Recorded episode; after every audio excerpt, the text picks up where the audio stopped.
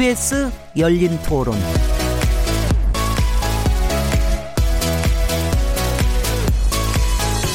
안녕하세요. 묻는다, 듣는다, 통한다. KBS 열린 토론 진행자 시민 김진애. 저는 아나운서 이광용입니다.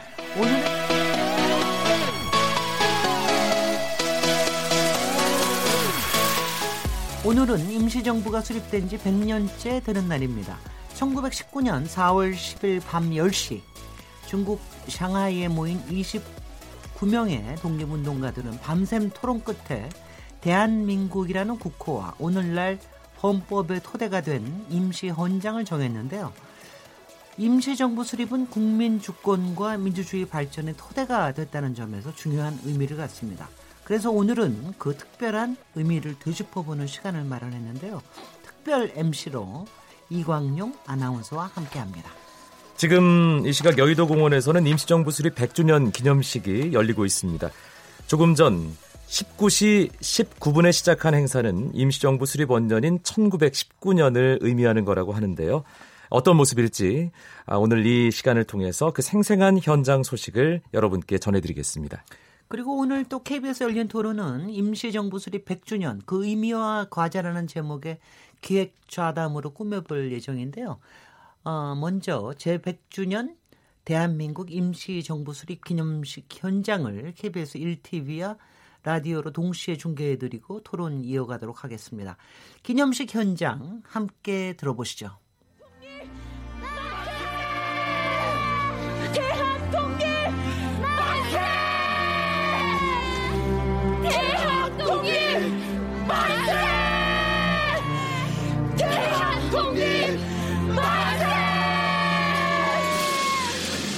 네.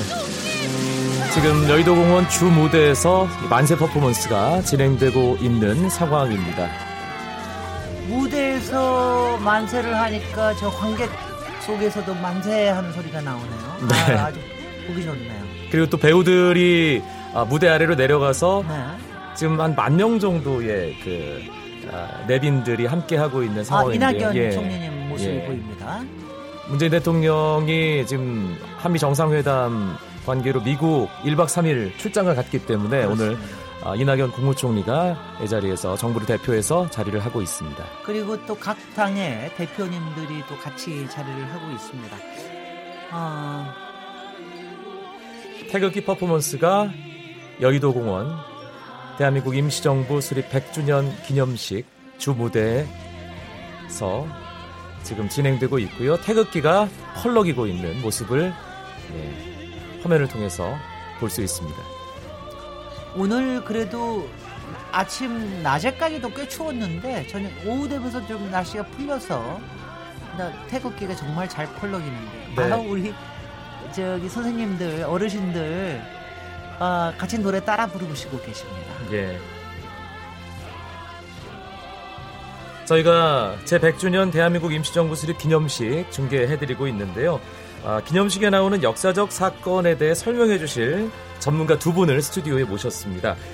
임시정부 독립운동사 분야의 최고 권위자로 꼽히는 한시준 단국대학교 사학과 명예교수님 어서 오십시오. 네, 안녕하십니까.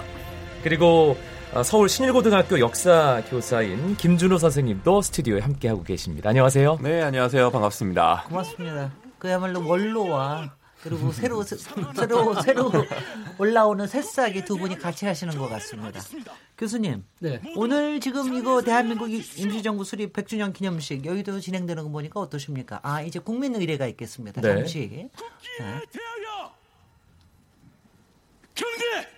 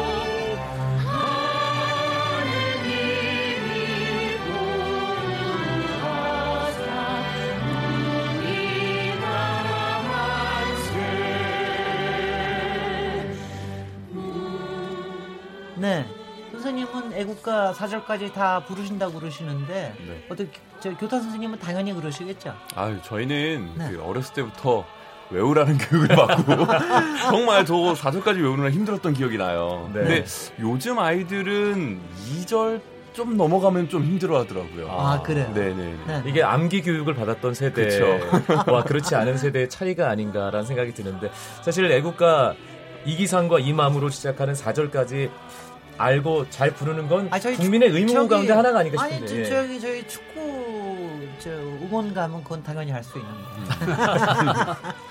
근데 이게 요번에 이게 여의도에서 열리는 게 굉장히 특이하게 보입니다. 근데 여기에 여의도에서 하게 된 특별한 의미가 있다고 그러던데요. 한 교수님. 이제 지금 기념식하고 있는 여의도가 본래는 그 여의도 비행장이었죠. 그렇습니다. 근데 여의도 비행장에 그 일제가 패망하고 나서 광복군이 제일 처음 들어왔던 데가 바로 여의도 비행장이죠. 아, 네. 그래서 일제가 패망하는 게 45년 8월 15일 날이잖아요. 그게 8월 18일 날, 그 3일 후에 저 광복군 정진대가 그 서안에서 비행기로 출발해가지고 어, 이 여의도 비행장에 착륙을 했더랬습니다. 네. 그렇군요. 네.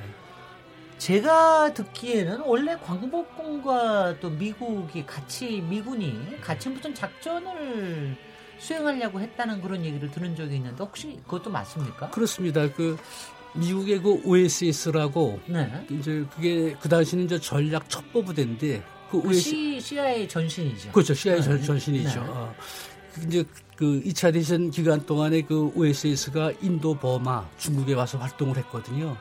그 이제 그 OSS 쪽에서 어, 이제 한반도에 대한 작전을 해야 되는데 미군들이 직접 들어와서 할 수 없잖아요. 네.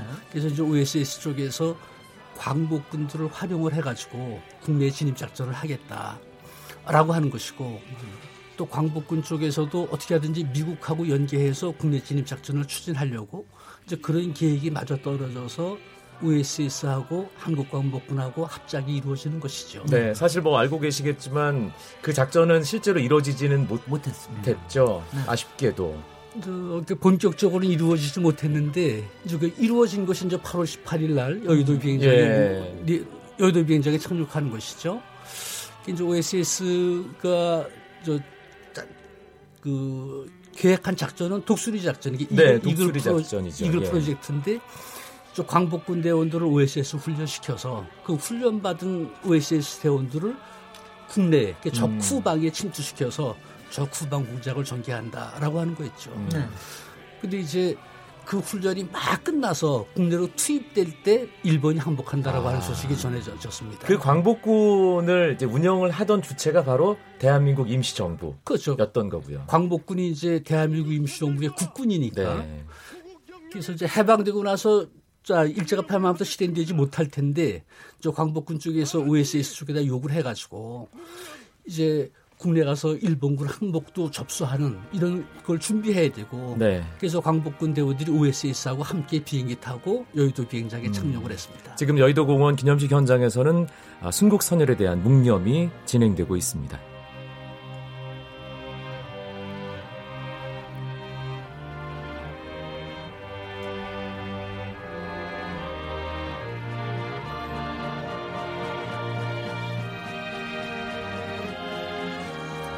기억하시는 분이 있을지 네네. 모르겠는데요. 김준호 선생님. 작년에 여의도 공원에 비행기 한 대가 전시되어 있었어요. 아 기억납니다. 예, 네. 그- 지금도 있습니다. 아, 그래요? 비행기가. 예. 아, 예, 그 비행기가 이때 들어온 광복군이 타고 온 비행기랑 같은 기종으로 아, 그걸 그래요? 기념해서 전시를 해놓은 거예요. 그래서 그때 보니까 거기에 이제 왔던 대원들의 이야기들 이런 걸 쫙 상세하게 써놔서 아 우리가 처음으로 나라의 조국을 되찾았을 때 땅을 밟았던 그 순간을 기억하자라는 의미로 새겨진 그런 비행기가 좋더라고요. 네, 지금 여의도 공원 그 주무대 바로 옆에 아마 그 비행기가 있을 텐데요. 네, 이건 꼭 들어야 되겠네요. 네. 1919년 4월 11일에 공포된 대한민국의 첫 헌법입니다. 박유철 광복회장과 임시정부의 흔적을 찾아 선열들의 숨결을 느끼고 체험한 임정로드 대표단 그리고 100주년 서포터즈들이 함께 낭독하겠습니다.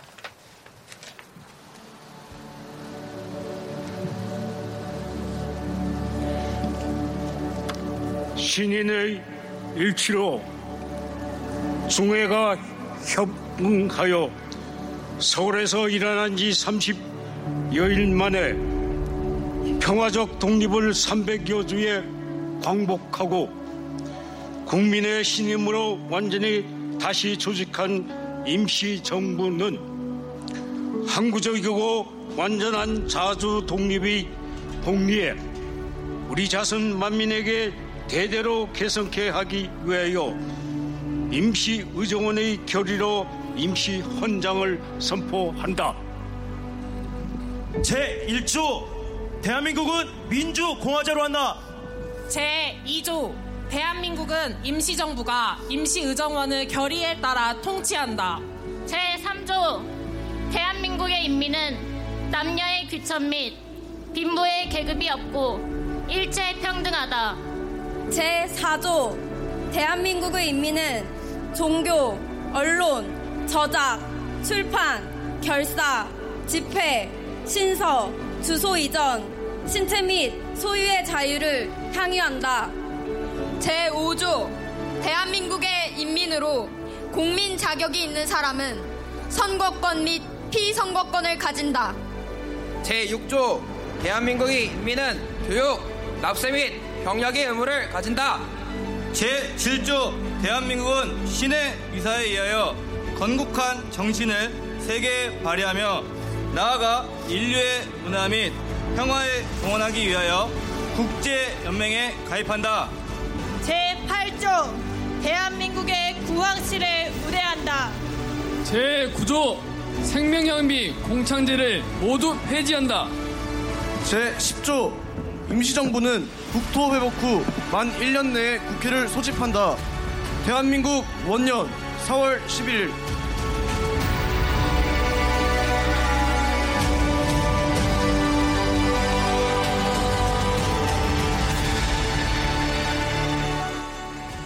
네.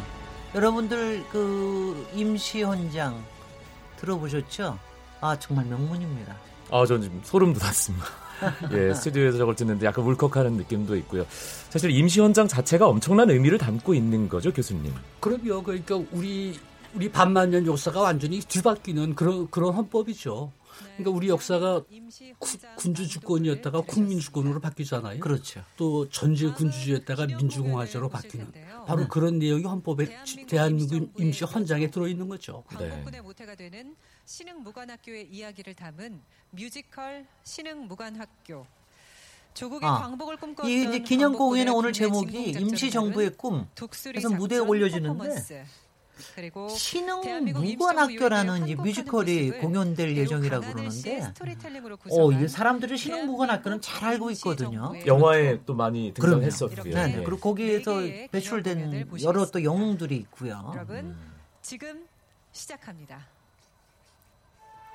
신흥 무관학교에 대한 이야기를 조금 해볼까요? 지금 뮤지컬로 공연이 되는데 김준호 네. 선생님. 네, 신흥 무관학교는 말 그대로 우리나라 독립군 지도자들을 양성하는 가장 핵심적인 기구였죠. 근데 이 신흥 무관학교가 처음에는 무관학교 형태는 아니었고요. 강습소 형태의 그런 그냥 학교였습니다. 그런데 이제 3.1 운동을 계기로 해가지고 우리도 이제 본격적으로 무장투쟁에 좀 활기를 띄워야겠다라고 해가지고 지금 남만주 지역에 있었던 그 신흥강습소를 이제 무관학교로 개창하면서 정말 수많은 독립군 지도자들을 양성하게 되죠. 음. 거기 졸업한 유명한 분들 많이 계시죠.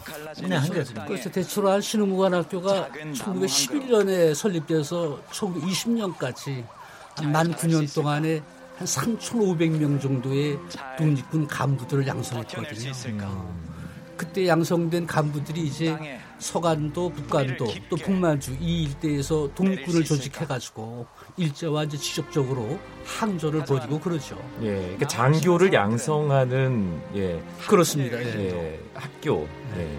아마 이거보다도 사람들이 더 많이 기억하는 거는 왜 영화 암살에서 거기서 조진웅 배우가 분, 분한 사람이 그 사람이 어, 신흥무관학교 출신 마지막 마지막 근데 신흥무관학교가 계속 되질 못했습니까? 이제 1920년에 신흥무관학교는 더 이상 지속되지 못하고 그 폐교가 됐습니다. 근데 이 신흥재단이 광복 이후에 우리나라에 또 들어와서 학교를 세워요 신흥학원을. 근데 그게 어려움에 좀 처해지게 돼요. 학교를 세워지긴 하는데 네. 그래서 그 뒤에 다른 재단에게 인수가 되는데 그 재단이 지금 현재 경희대학교 어. 재단 쪽으로 인수가 됩니다. 아 예. 그랬습니까? 네네네. 네, 전혀 모르고 있었네요. 그거는. 네. 지금 기념식장에서는 배우 강하늘 씨가 무대에 올라서 아, 대한민국 임시정부 이야기 스토리텔링을 하고 있는데요. 강하늘 씨가 또 예, 동주라는 영화에 출연을 해서 아주 강렬한 연기로 음흠, 많은. 분들 예, 네. 아, 감동을 줬던 예. 물 설고 낯설은 땅에서 끊임없이 독립을 위한 투쟁을 이어갔던 임시정부 요인들과 독립투사들 독립의 의지가 강해질수록 탄압과 감시는 심해졌지만 그들은 그럴수록 더 강해지고 더 단단해지길 원했고 그 뜻을 모아 임시정부의 힘으로 한국 광복군을 창설하게 됩니다. 한국 광복군을 다수 배출한 신흥 무관학교 만주와 시베리아 지역에서 활동하던 신흥 무관학교 출신의 독립군과 중국에서 독립운동을 하던 애국 청년들이 모여들었습니다. 안이한 불의의 길보다 험난한 정의의 길을 택한 광복군은 오직 조국의 독립을 위하여 전투력을 강화하는데 집중했습니다. 그들에게 최고의 군사 무기는 없었지만 가슴 속에서 용광로처럼 들끓고 있는 독립에 대한 열망이 있기에 그 마음 하나로 죽어도 죽을 수 없고 죽어도 죽지 않을 것이란 각오로 싸워왔습니다. 대한민국 임시정부가 꿈꿨던 나라, 그 나라로 가기 위한 길고 길었던 여정. 결코 쉬운 일은 아니었지만 독립된 나라, 민주공화국으로 가기 위한 여정을 그들은 멈추지 않았습니다.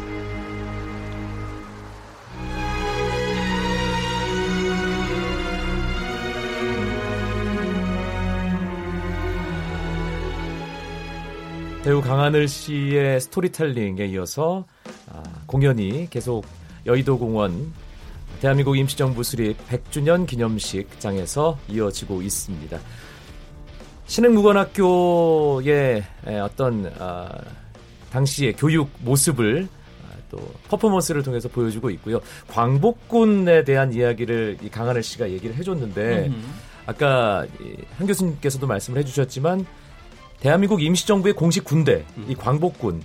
사실 임시정부뿐만이 아니라 이 광복군이라는 군대 자체가 갖는 의미도 아주 큰 거죠. 그렇, 그렇습니다. 그 이제 1910년대부터 만주 지역에서 많은 독립군들을 양성하고 그러잖아요. 그래서 그 독립군들이 1930년대 중반까지 만주에서 활동을 하- 했죠.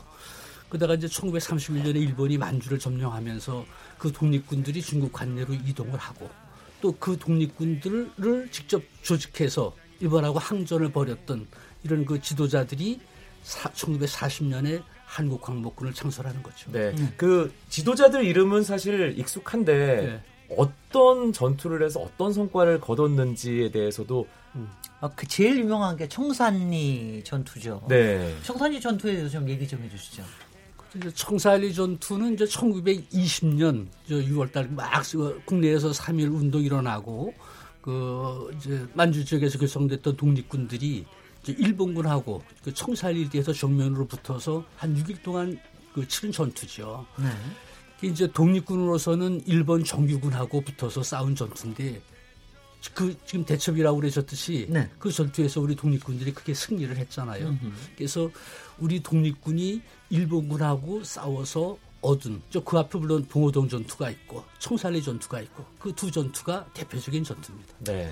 학생들이 가장 많이 하는 전투죠. 그렇죠. 네. 그리고 또 지도자, 지휘자, 예, 군대를 지휘했던 대표적인 장군 김좌진 장군 음흠. 하면 또 애들은 또 다 아는 장군이고요. 네.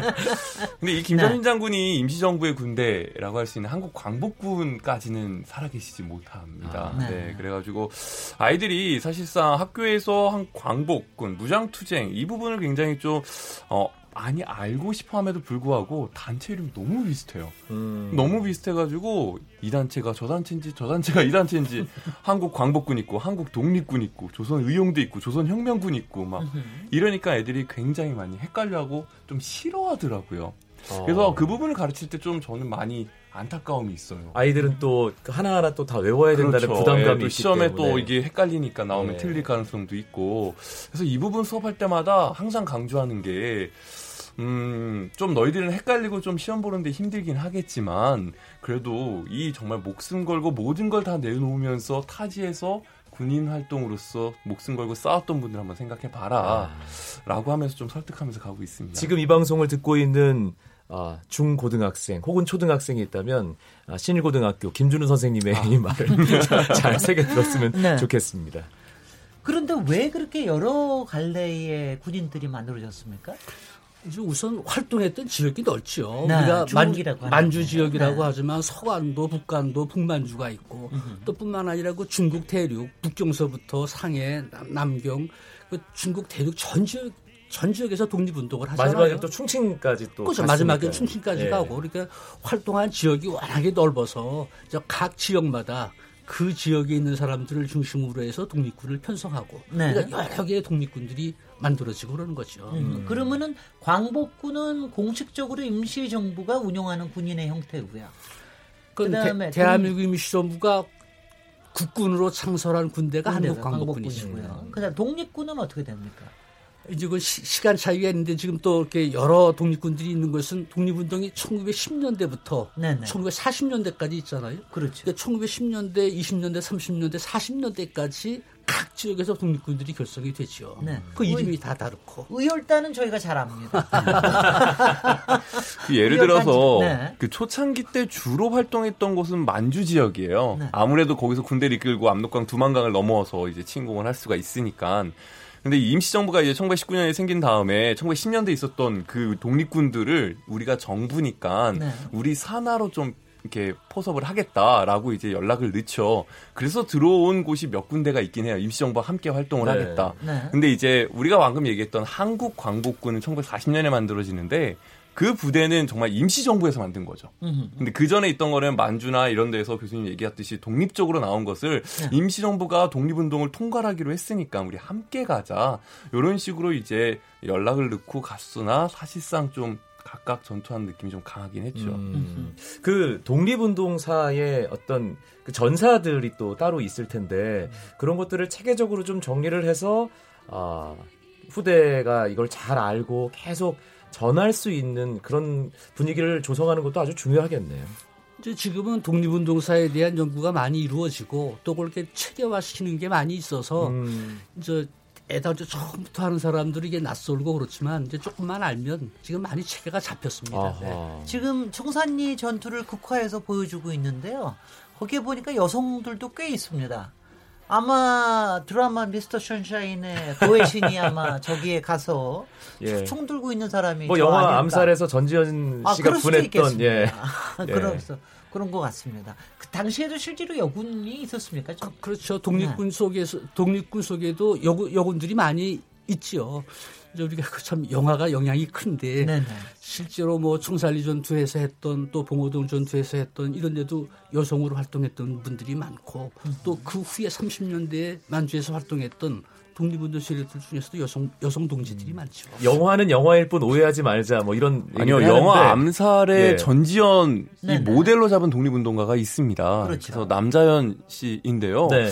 이번에 3.1 운동 그 3.1절 기념해가지고 유관순 열사가 이제 건국 훈장이 위로 추서가 되지 않았습니까? 네. 대한민국장으로 갔는데 그 전까지만 하더라도 우리나라 사람 여성 중에 가장 높은 예, 훈장을 받은 분이 그 남자현 아. 예, 분이 되겠습니다. 그분은 정말 예, 무장투쟁에서 정말 열심히 활동을 하셨죠. 음. 실제로 총을 쏘셨다고 그러더라고요. 아 그러니까요. 네.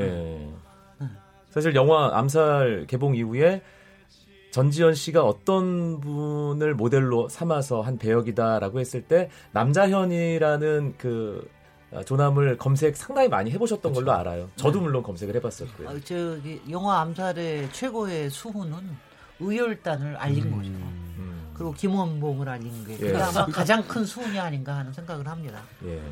뭐 이후에 이제 또 어, 의의에 대해서 얘기를 나눌 때 의열단과 약산 김원봉 선생에 대한 이야기도 하겠지만 어, 사실 이름 없이 쓰러져간 수많은 그 독립운동가들 그리고 어, 일본과의 전투에 실제로 임했던 정말 수많은 그 어, 독립을 위해서 싸웠던 그 군인들도 우리가 또 기억해야 될 존재들인 거죠, 교수님. 그렇죠. 그러니까 사실 독립운동에 이제는 그 독립운동에 활약했던 분들이 많은데 우리가 이제 알고 있는 것은 대략 그 지도자들이죠. 참 음. 이름 없는 그런 무명의 용사들. 그래서 이름 없이 독립운동 전선에서 피를 흘려서 죽음 돌아가신 많은 분들이 있죠. 이제 우리가 우리가 이제 그분들도 좀 기억해야 됩니다. 네. 한국 광복군으로 그냥 우리는 알고 있잖아요. 뭐 총사령관은 뭐 지청천 장군 정도는 알고 있는데 이 한국 광복군 묘소가 서울에 있습니다. 네. 그래서 강북구 쪽에 가면은 합동 묘소 해가지고 지금 되어 있고요. 위치가 정확하게 어, 어떻게? 강북구 북한산 둘레길 시작하는 부분에 있습니다. 아. 그래서 거기 원래 둘레길 쭉 보면은 여러 코스가 있는데 그 중에 이제 순례길 해가지고 애국지사 묘역들이 모여 있거든요. 네. 그 시작점에 이제 합동 묘역이 조 성이 되어 있습니다. 광복군의 공식 묘역이. 그러니까 거기 활동하셨던 분들 한 다섯 명 정도인가 이제 아, 합동으로. 예. 광복군 무명 용사. 네네네. 어 근데 조금 아까 이렇게 자막 나왔는데 우리는 이름을 남기지 않는다. 뭐 이런 음. 얘기가 아 사실 굉장히 비밀스럽게 활동을 했었어야 될 거 아니겠어요? 사실. 그렇죠. 사실 그 만주에서 독립군 조직하고 할 때 이제 제일 무서운 것은 그 물론 일제 경찰이나 일본 군인의 그것도 있지만 더 무서운 것은 한국 사람들 밀정이죠. 네, 그렇죠. 그 한국 사람들은 누가 뭐- 뭔지 모르잖아요. 그러니까 일, 그 일제 쪽에서 독립군 쪽에 많은 밀정들을 집어넣고 그래서 그 밀정들이 만약에 독립군이 한 천 명이다. 밀정 한 사람만 들어와 있어도 그 독립군이 와. 와야 되는 거죠. 네. 음. 그래서 이제 그런 것 때문에 지금 이름을 남기지 말자. 네. 그래서 무명의 용사들이 이렇게 더 많은 그런 배경이 되는 것 같습니다. 그 다음에 지금은 이름을 남기지 않는다. 우리는 죽지 않는다. 아, 제가 요새 드라마를 너무 많이 본 것 같아요. 저는 그 드라마에 미스터 션샤인 보면서 그 조선 시대에 싸웠 아, 조선 시대가 아니라 그 임진왜란때 싸웠던 의병의 자식이 다시 또 의병이 되고 네. 그 의병의 자식이 다시 또 독립군이 되고 이 얘기가 굉장히 남더라고요. 그, 그 사람은 우리가 쓰러질지 모르지만 그 정신은 끊임없이 이어지는 것 같습니다. 사실 그 민초라는 표현을 쓰는데 그 민초들이 지켜왔다고 해도 사실은 과언은 아닐 것 같다는 생각도 들고요. 예. 이제 또 새로운 무대로 지금 넘어가고 있는데 1945년 강하늘 4월 씨의 3일 스토리텔링 계속 들어보시죠. 광복군에게 비밀 연합 작전이 떨어졌습니다. 미국 전략 첩보 기구인 OSS와의 첫 합동 작전이기도 했던 아하. 이 작전명은 바로 독수리.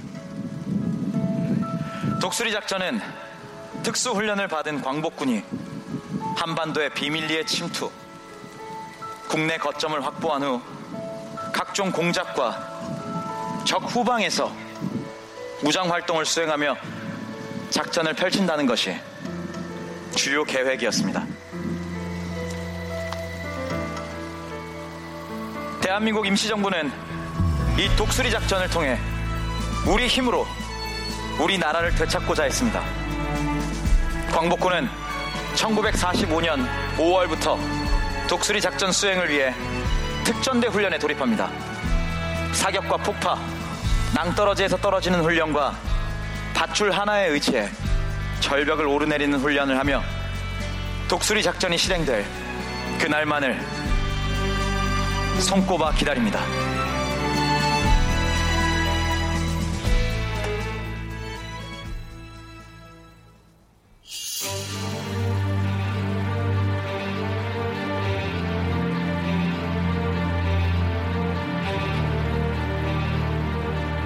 오늘 이 특집 열린 토론 이제 서두에 김지래 박사가 언급하셨던 그 독수리 작전 여의도에 예. 여의도에 처음으로 들어오게 된. 네. 아 의복이 달라졌습니다. 네. 이게 독수리 작전을 준비하던 광복군이 네. 무대 위에 올랐습니다.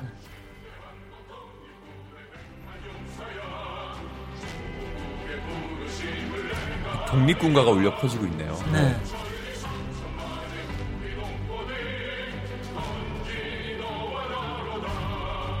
역사의 만약은 없지만 정말 OSS와 협동해서 일제가 항복을 선언하기 전에 진짜 아, 이 광복군이 고국으로 돌아와서 뭔가 작전을 수행했다면 상당히 다른 상황이 펼쳐지지 않았을까라는 생각도 드는데요, 교수님. 맞습니다. 그럼 우리나라 역사가 아마 달라지, 달라질 테죠. 그러니까 이제 그 프랑스 같은 경우는 두골이 두골이 직접 군대를 끌고 프랑스로 입성을 했잖아요. 네네. 사실 대한민국 임시정부도 똑같이 그걸 계획하고 음. 똑같이 그걸 추진을 했, 었습니다 음. 이제 그 중에 하나가 OSS하고 합작해서 국내로 들어오는 것이고 또 하나는 화북 지역의 그 조선 의용군이라고 있잖아요. 네. 그래서 그 화북 지역이라고 하는 것은 중국 공산당 지역 거기서 활동하던 무장 세력이 조선 의용군인데 한국 광복군이 의용군하고 합쳐서 압록강에서 만나서 군대로 들어가자라고 하는 것을 협의를 했죠. 그래서 서로 그렇게 하기로 합의 단계까지 왔는데 일제가 항복한다고 하는 소식이 전해져서 글쎄요. 실행이 못 됐습니다. 네. 어쨌든 그런 꿈은 또 그런 계획은 가지고 있었다고 하는 것이죠. 네. 이 학생들이 또 가장 안타까워하는 점이죠. 아무래도 수업을 하다 보면은 이, 이 독립운동에 있어서 마지막 클라이막스는 한국 광복군 이야기거든요.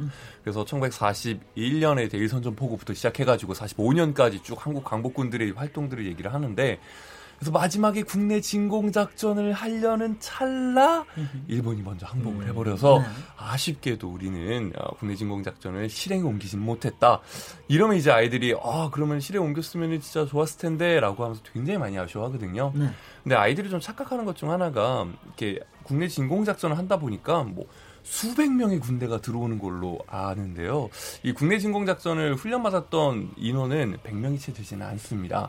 그래서 이들이 와가지고 무력으로서 완전히 몰아내려고 했던 계획은 아니었고요. 네. 와서 이제 먼저 첩보 작전을 통해 가지고.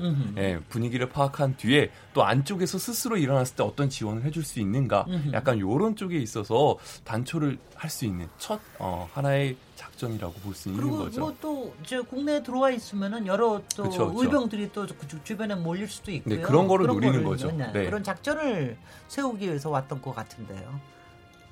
실제로 그렇게 와서 이제 어, 뭔가 드골의 그 개선 아, 그런 장면이 우리나라에도 펼쳐졌다면 네. 그런 비슷한 장면이 펼쳐졌다면 바로 지금 나오는 예. 장면이 바로 그건데요. 그래서 우리가 임시정부가 대대적으로 한꺼번에 환영을 받으면서 이렇게 서울에 돌아온 게 아니라 이 지금 황국의 장면을 보여주고 있는데 굉장히 부분적으로 한 1년 반에 걸쳐서 뜨문뜨문 온 것 같아요. 그게 참 아쉬워 보이긴 아- 아쉬워 보이더라고요. 그 상황도 교수님께서, 예. 어땠습니까? 이제 일제가 패망하고 나서 대한민국 임시정부가 국내로 돌아올 때 몇 가지 한계가 있어요. 우선 대한민국 임시정부가 했던 데가 그 충경, 충칭이라고 하는 데잖아요. 네. 충칭이 여기서 엄청나게 멀죠. 네. 우선 거리적인 문제가 있고 또 하나는 충칭에서 국내까지 오는데 교통편이 있어야 되잖아요. 글쎄요. 교통편을 마련한 문제가 있고 이제 그러한 사정 때문에 한꺼번에 못 들어오고 여러 팀들로 네. 나눠서 들어오고 그랬습니다. 만약에 광복군이 제대로 들어와서 뭔가 해방 이후에 어, 또 군대로서 중심을 잡았다면 훨씬 더 한국 지금 대한민국 국군과 좀 연, 결성도 더 강해지지 않았을까라는 그런 아쉬움도 좀 생기는데 갑자기. 이제 그렇긴 하지만 실제로 지금 대한민국 국군하고 또 광복군하고는 서로 연계가 돼 있는 거죠. 아, 돼 있군요. 자, 네. 아, 아까 말씀하셨듯이 의병의 후손이 의병이 되고 그 후손이 독립군이 되고 그런 말씀하셨잖아요. 네. 근데 독립군이 죠 광복군이 되고 음. 광복군이 국내에 들어온 후에 1948년 대한민국 정부 수립되고 나서 국군 국군 만들잖아요. 네네. 그 국군의 정신적인 지주, 음. 그걸 원천이 바로 한국 광복군이죠. 그렇죠. 아. 그래서 사실 그 왜 비행기를 타고 먼저 처음 들어왔다 했잖아요. 일본이 패망하고 한국 광복군 한 4명 정도가 그때 이제 김구 선생님이 비밀스럽게 우리가 너무 이렇게 직접적으로 한 게 없으니까 그때 가수라도 뭔가 좀 활약을 해보는 게 어떻겠냐 하면서 이제 폭탄을 지니고 있었던 광복군이 있었다고 해요. 네. 근데 이제 그 가치관 미군이 그 사실을 알고 지금 여기서 폭탄을 터트리고 하면 안 된다 해서 만류해가지고 결국 실행에 옮기지 못했다라는 기록이 남아 있는데 네. 그만큼 김구 선생님도 이제 국내 진공 작전이 실행되지 못한 거에 대한 굉장히 좀 아쉬움이 많이 남아 있었던 걸 알 수 있어요. 네. 그래서 그저 광복군 국군 그런 문제를 말씀을 드렸는데 그 48년에 네, 여기서 잠깐 저희 이낙연 국무총리께서 어, 기념사를 하시게 됩니다. 요거는 좀 저희가 처음부터 끝까지 차분하게 듣는 게 좋을 것 같습니다. 이것도 또 역사의 한 장면으로 남지 않겠습니까? 제100주년 대한민국 임시정부 수립 기념식 서울 여의도공원에서 펼쳐지고 있는데요. 이낙연 국무총리의 기념사 함께 존경하는 드리겠습니다. 국민 여러분, 해외 동포 여러분, 여기는 서울 여의도 광장입니다. 중국에서 활동하시던 대한민국 임시정부 광복군 네 분이 해방 사흘 뒤에 맨 먼저 밟으신 조국 땅이 바로 이 자리입니다. 그 후로도 여의도는 우리 역사와 함께해 왔습니다. 민주화 초기에는 대통령 선거 유세 대결이 이곳에서 펼쳐졌습니다. 수많은 이산 가족들이 눈물로 상봉하신 곳도 이곳입니다. 그리고 지금 여의도는 대한민국 정치와 경제와 언론의 심장으로 박동하고 있습니다. 100년 전 오늘 대한민국 임시정부가 중국에 세워졌습니다. 그 100주년을 우리는 대한민국 현대사를 증언하는 여의도에서 기념합니다. 제국주의 일본이 조국을 짓밟았던 1919년 3월 1일 우리 선조들은 조선이 독립된 나라이며 조선인이 이 나라의 주인이라고 선언하셨습니다. 그날부터 국내외에서 독립 만세 운동이 이어졌습니다. 특히 4월 11일에는 민족의 선각자들이 중국 상하이에 대한민국 임시정부를 세우셨습니다. 임시정부는 새 나라의 국호를 대한민국으로 국채를 민주공화제로 정했습니다. 임시정부는 국민의 평등과 자유를 약속하고 태극기와 애국가를 국가 상징으로 공식화했습니다. 지금 대한민국의 그 기틀이 그때 만들어졌습니다. 임시정부 지도자들의 시대를 앞선 민주의식과 투철한 애국 애민의 실천에 경의를 표해하지 않습니다. 임시정부는 가시밭길을 걸었습니다. 선현들은 굶기를 밥 먹듯 하시며 아무 데서나 주무셨습니다. 특히 1932년 윤봉길 의사의 홍커우 공원 거사 이후에는 일제의 총칼이 임시정부의 턱 밑까지 파고들었습니다. 임시정부는 상하이를 떠나야 했습니다. 그 후로 항저우, 창사, 광저우, 치장 등으로 8년 동안 4,000km를 돌아 1940년 충칭에 자리를 잡으셨습니다. 충칭에서 임시정부는 광복군을 창설하고 일본에 선전포고를 했습니다. 광복군은 연합군과 함께 중국, 인도, 미얀마 전선에 뛰어들었고 국내 진공작전도 세웠습니다. 임시정부 26년 4개월 동안 수많은 요인과 가족들이 굶주림과 추위와 병마에 쓰러져 가셨습니다. 수많은 의사와 열사들이 일제와 싸우다 그들의 총칼에 숨을 거두셨습니다. 1945년 8월 15일 일본이 항복했고 조국은 해방을 맞았습니다. 김구 주석을 비롯한 임시정부 지도자들은 그해 11월 김포공항을 통해 조국에 돌아오셨습니다. 조국은 임시정부 지도자들이 꿈꾸셨던 상태가 아니었습니다. 임시정부가 활동하던 시기에는 남과 북이 따로 있지 않았습니다. 그러나 해방 조국에는 이미 남북 분단의 그림자가 드리워지고 있었습니다.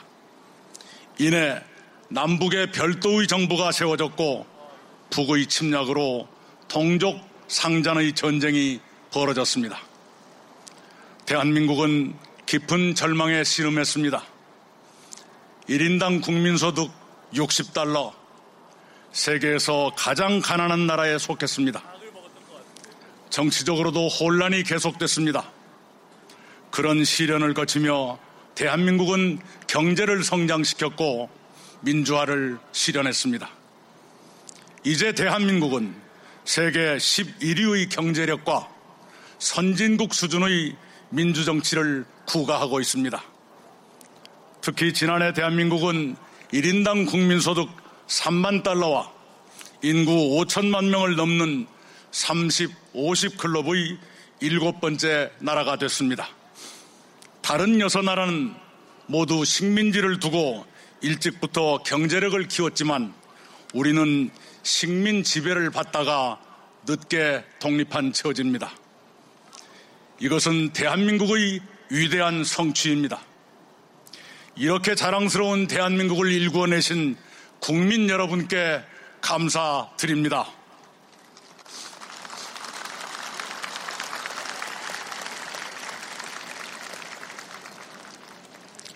100년 전에 임시정부를 세우셨던 선현들께 오늘 저는 후손들의 위대한 성취를 감히 보고드립니다.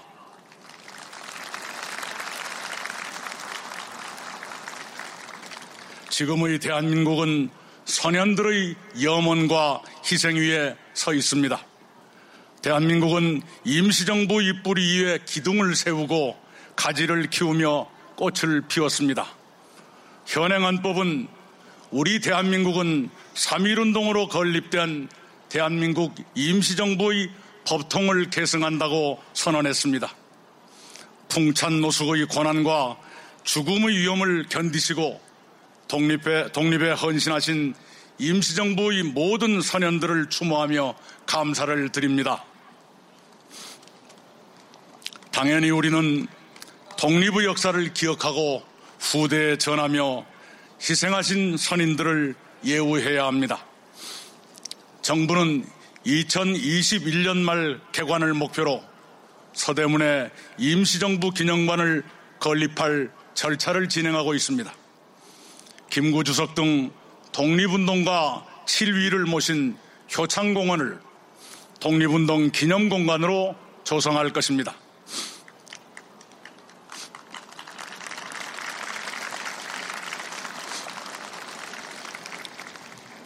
얼마 전에는 충칭 광복군 총사령부를 복원했고 러시아 우스리스크에 최재형 기념관을 열었습니다. 미국 필라델피아 서재필 기념관은 재개관을 앞두고 있습니다. 일제강점기 수형자와 여성 및 의병 독립운동가 4,300여 분을 새로 찾아 포상을 준비하고 있습니다. 존경하는 국민 여러분, 해외 동포 여러분, 지난 100년 우리의 역사는 결코 순탄하지 않았습니다. 35년 동안 외세의 지배를 받았고 3년 동안 전쟁을 치렀습니다. 71년 동안 분단된 채 남북이 서로 미워하고 대립하며 살았습니다. 지독한 가난과 잇따른 정변도 겪었습니다. 그런 권한을 딛고 우리는 세계가 주목하는 국가로 발전했습니다. 그러나 우리는 여기서 멈출 수 없습니다. 우리는 더 좋은 조국을 만들기 위해 다시 도전해야 합니다.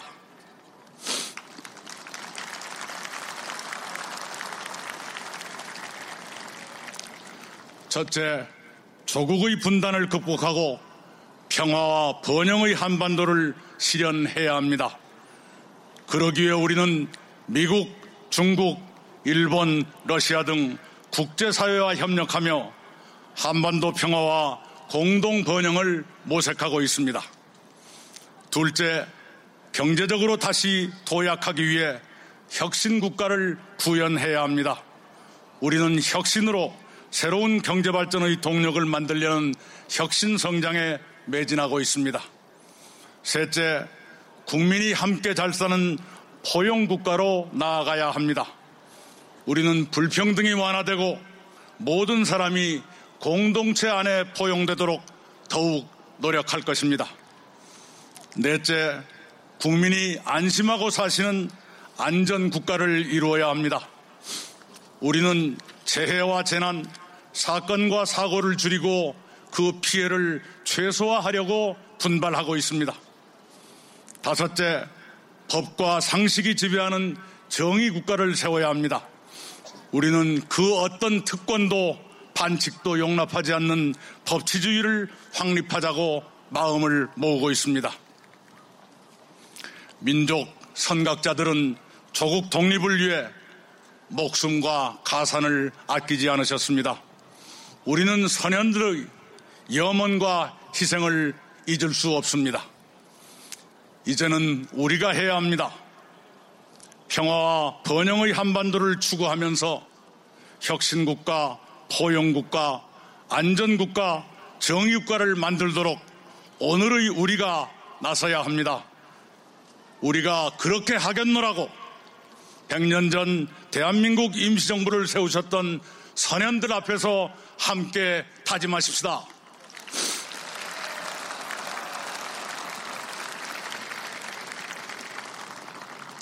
선현들께서 대한민국을 도와주시리라 믿습니다.